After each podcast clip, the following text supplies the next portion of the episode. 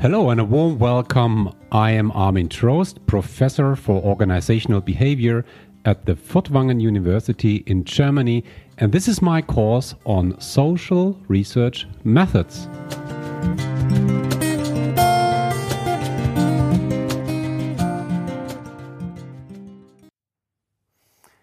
So, welcome everybody to my course Social Research Methods.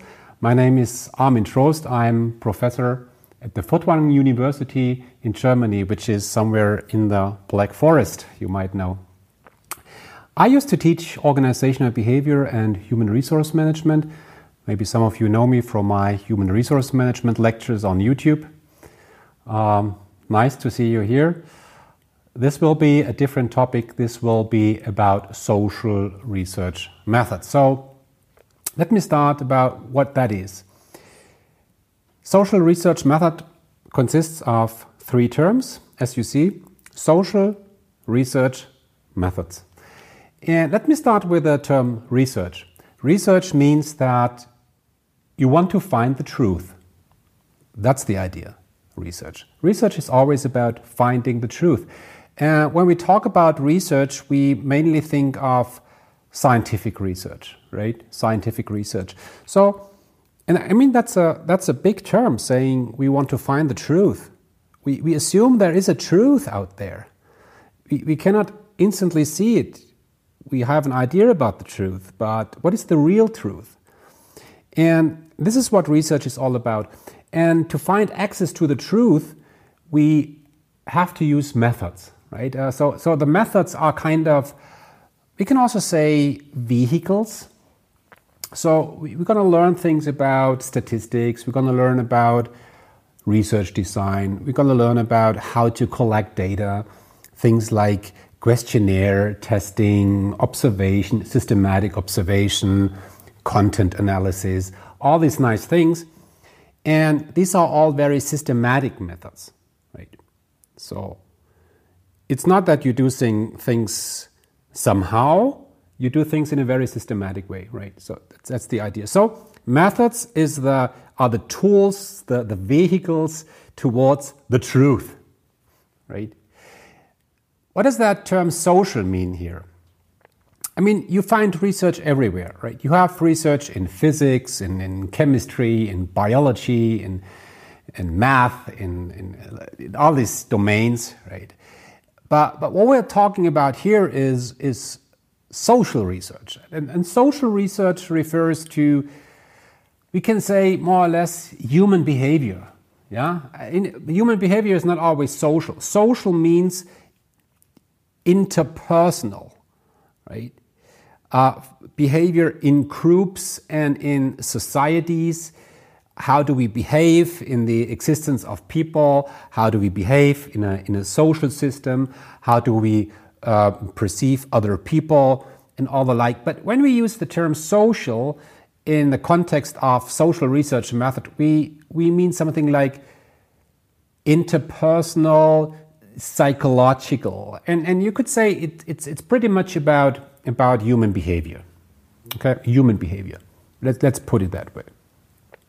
Okay, so that's social research method. It's an absolutely fascinating field because I mean, we all have an idea about the truth, about the social truth.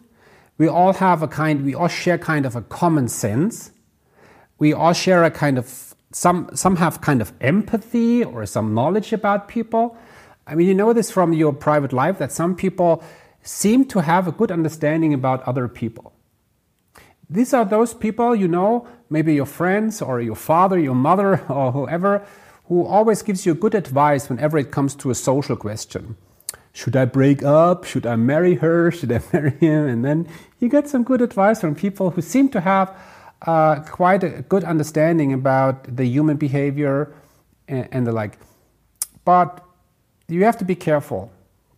What we do in social research is we want to really have a systematic, objective understanding.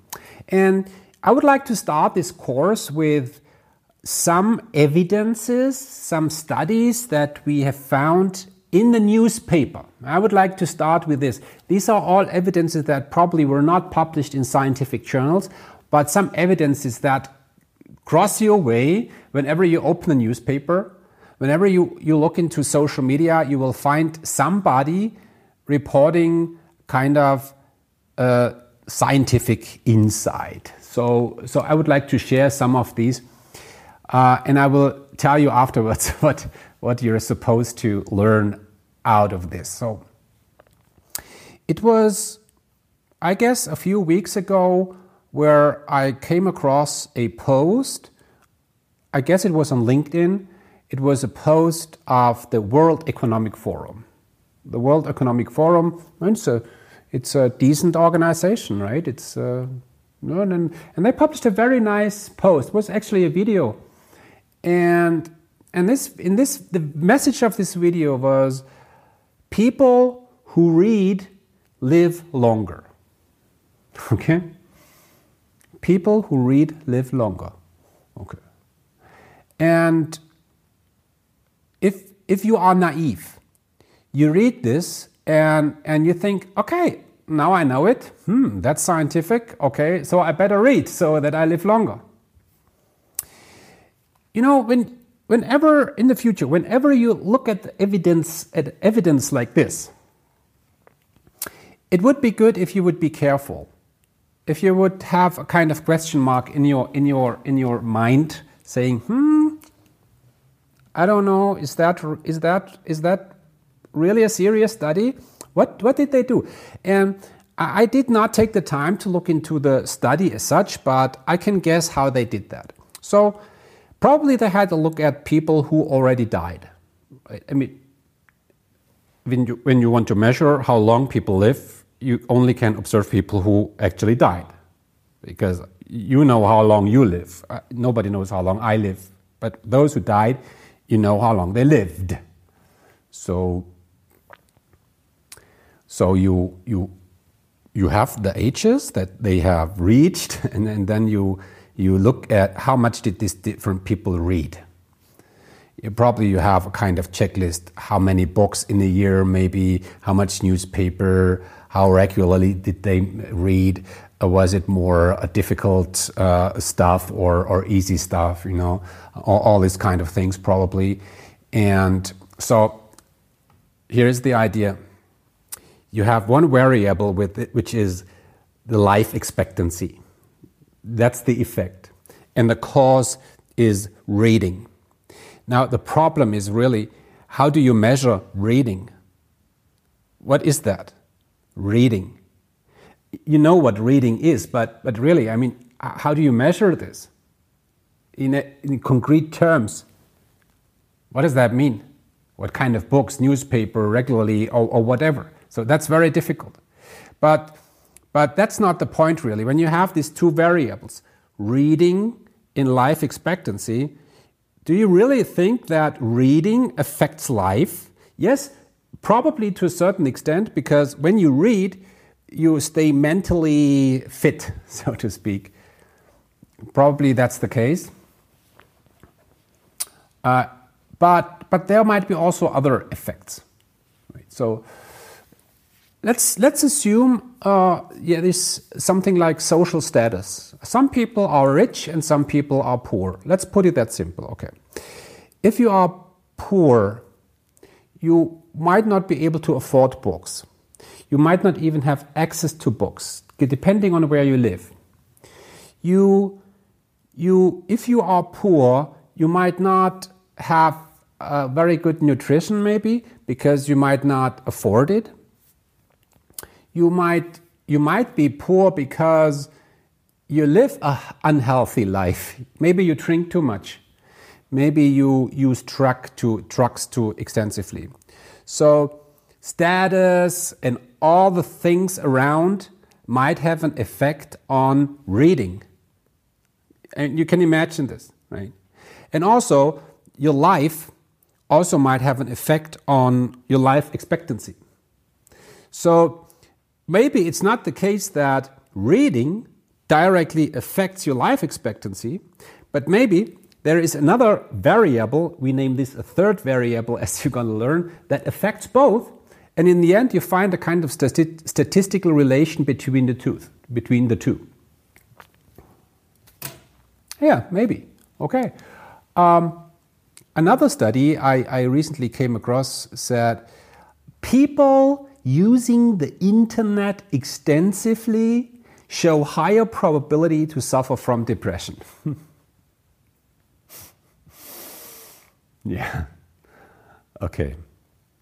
Again, we have two variables internet usage, that is supposed to be the cause, and then we have uh, depression as the effect.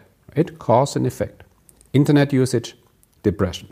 Okay, let's start with the effect depression. How can you measure depression? What is that depression?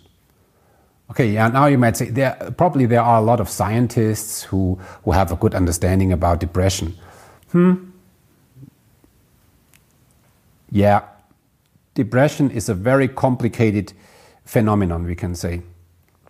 And you have two people who both suffer from depression, but they suffer from two different things. That, that very often can, can be. Yeah. And, and now how can you measure depression? It's also not so easy. I mean, there is the there is a inventory that was invented by a professor named uh, Beck, who said, okay, here's an inventory, a questionnaire. It's the BDI Beck Depression Inventory. And the Beck de depression inventory goes a little bit like this, and I just paraphrase. I do not quote from the test because I don't have it in front of me. but probably you have questions like Do you sometimes feel useless? Do you believe that other people think badly about you? Do you very often, is it very often very hard for you to get up in the morning? You know, things like this. And, and when you when you say yes too often, uh, probably you are depressed. Okay, sounds nice in theory, but you know, I, I worked in psychiatry for many years, and I, I, I have seen really depressed people. And uh, what I also learned is, is you, you can never ask a depressed person to fill in a questionnaire. That does simply not work. Ask a very depressed person, hey, John, can you respond to this Beck depression inventory? He will respond and say, oh, no, makes no sense. Probably I don't get the questions and I don't know the answers. No, no, no, no, no, no. Does not make sense. I don't want to do this. No. Uh, you have to force him or her. You won't do this. Okay. So, but now, now let's talk about the cause, the internet usage. What is internet usage? Internet usage. How can you not use the internet? I mean, today, even when you, when you use a modern car, uh, electronic vehicle, you constantly use the internet. But the authors probably thought about internet when you when you when you use social media or the like. But is it, for instance, when you when you uh, stream a movie on, let's say, Netflix or so? Is that internet usage? Of course, internet usage. But the authors, did they think about that kind of internet usage? Hmm, nobody knows, right? So that's again very, very difficult. Now, it could be again that, let's say, there are people who are very lonely, and there are other people who are very socially integrated. The lonely people probably uh, suffer more from depression. It, also, it could also say they, they, the depression made them lonely. so, okay, lonely people suffer more from depression. Lonely people use more internet. And we know this. We, we, for instance, we know that if you are in a relationship, in a romantic relationship, you, are, you, you, you will post less content maybe on Facebook. There's a, a clear effect. When people are single, they, they post more content on Facebook. But once they are in a relationship, they post less. Okay, so being alone, being uh, not alone, that might affect also internet usage on one side, and that might affect depression on the other side. Okay? Hmm. But then still, I mean, how can you do it in a research design? Can you say, okay, now let's have 1,000 people and split them into two halves and say, okay, you 500, you use the internet extensively, whatever that means, and you 500 people, you, you don't use the internet extensively, whatever that means. and then you have these two group. We would name this um, a kind of ex experiment, at least a kind of experiment. The correct term for this is a quasi experiment, probably, or maybe a real experiment. We're going to see. Okay, you have this, these two conditions. extensive internet usage, not so extensive internet usage, and you let people do this, let's say for 100 days, and then you use the Beck depression inventory and look at the level of depression in the two groups. Ooh, that was not probably not the design these researchers used. But but you you would need to do it that way, really.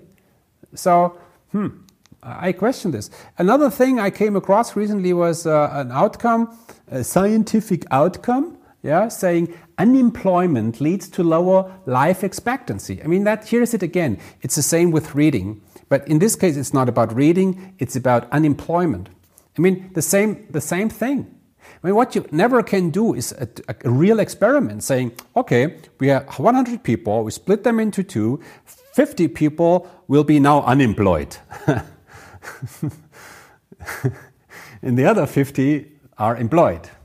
And, and, and, and you make a random, a random uh, assignment to the two conditions.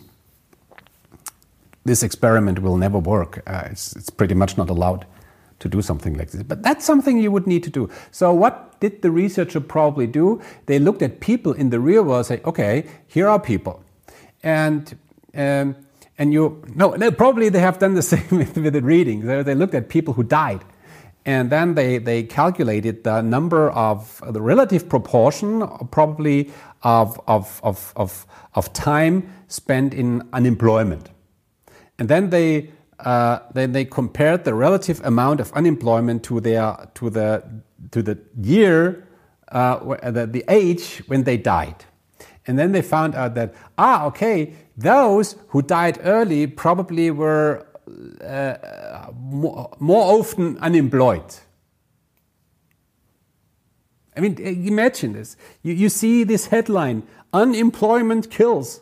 And, and there is a father maybe who is unemployed, and the, and the, the daughter sees this headline and Oh, my daddy is unemployed. He will die. No, you don't die because of unemployment. It could be that unemployment has some effects on other things. You have less money in your pocket, so you have a not so good nutrition, maybe. Maybe you miss some routine. Unemployment also could lead to some other things. You, you lose friends. You, you have less uh, structural day, uh, a less structured day. You miss your daily routine. You miss your social interaction. You, you miss a purpose in your life. You don't have reasons to get up in the morning. Maybe you, you lose control over your truck consumption. So it's not the unemployment, probably. Unemployment, un, does unemployment as such really kill people? No, it's the consequence of the consequence of the consequence. So, better be careful here, okay?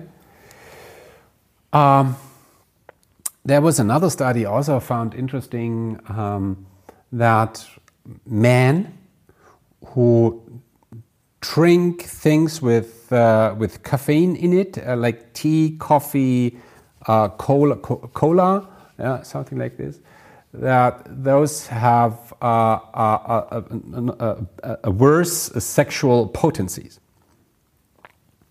Or another term, regular caffeine consumption negatively affects sexual potency of men. when you when you find yourself now drinking coffee while watching this movie, uh, this this uh, YouTube video, you say, "Oh, I better have to stop this." No, you don't need to. Really not. Really not. Uh, again, life life is not the world is not so simple. Um, in the world, we have a lot of a lot of different uh, interdependencies. Uh, when you look at Okay, those people, in this particular case, we are talking about men, so I don't want to discriminate. In this case, really men. When we know that those, those men who drink a lot of coffee, for instance, or we could also say energy drinks and all the like, very often are those who sleep less. Uh, maybe that's why they drink energy drinks and coffee and the like. They sleep less. Why do they sleep less? Because they work much, could be, or because they uh, spend much time on party. So too much work means stress. Stress is not good for potency, for your health uh, uh, in total. Also, too much party is not good. If you if you spend too much time on party, there's a high probability that you drink too much alcohol or or you consume other drugs as well. And there is also a very high correlation that we know in health psychology that that those people who drink much alcohol, they, they have a higher probability also to smoke much. So it's just to say drinking coffee kills your potency. Maybe that's true. I don't know. I'm not, I'm not a physician, so maybe that's true. But, but, but just when you look at these two variables, uh, and, and you, you, you, you, you, might, you might not be able to draw this conclusion. Again, you, you, you, you you would need to do an experiment here. We, we really, we're going to talk about what is an experiment. We're going to talk about this more, more, uh, uh, more differentiated way. You really need to take some men, let's say 100 men, and then uh, one drink caffeine like hell and the others don't. And then you look at the quality of the, I don't know, sperm or whatever, right? That, that could be. If sperm quality is that equal to potency, uh, hard to say. So you know there are a lot of problems here. What I why did I share with you all these things? I, I did share with you all these outcomes because I, I wanted to take away your your your naivety, really. Naivety is not good in that regard. You you have to be careful. And what you're going to learn in this course is what is the appropriate research design? What is the appropriate statistical analysis? What might be the appropriate way how to measure things so that in the end you really can say this one thing affects the other. And you will see that is that is really really hard. It's really really hard to set up a study that allows you this kind of we name this internal validity saying that we really can say one thing is the cause of the other. It's not so easy. Okay, so this is uh, this this is a starter, and um, what I would like to do now is I would like to to uh, stop now, and uh, next time I will show you why social research is so essential. Okay? Thank you.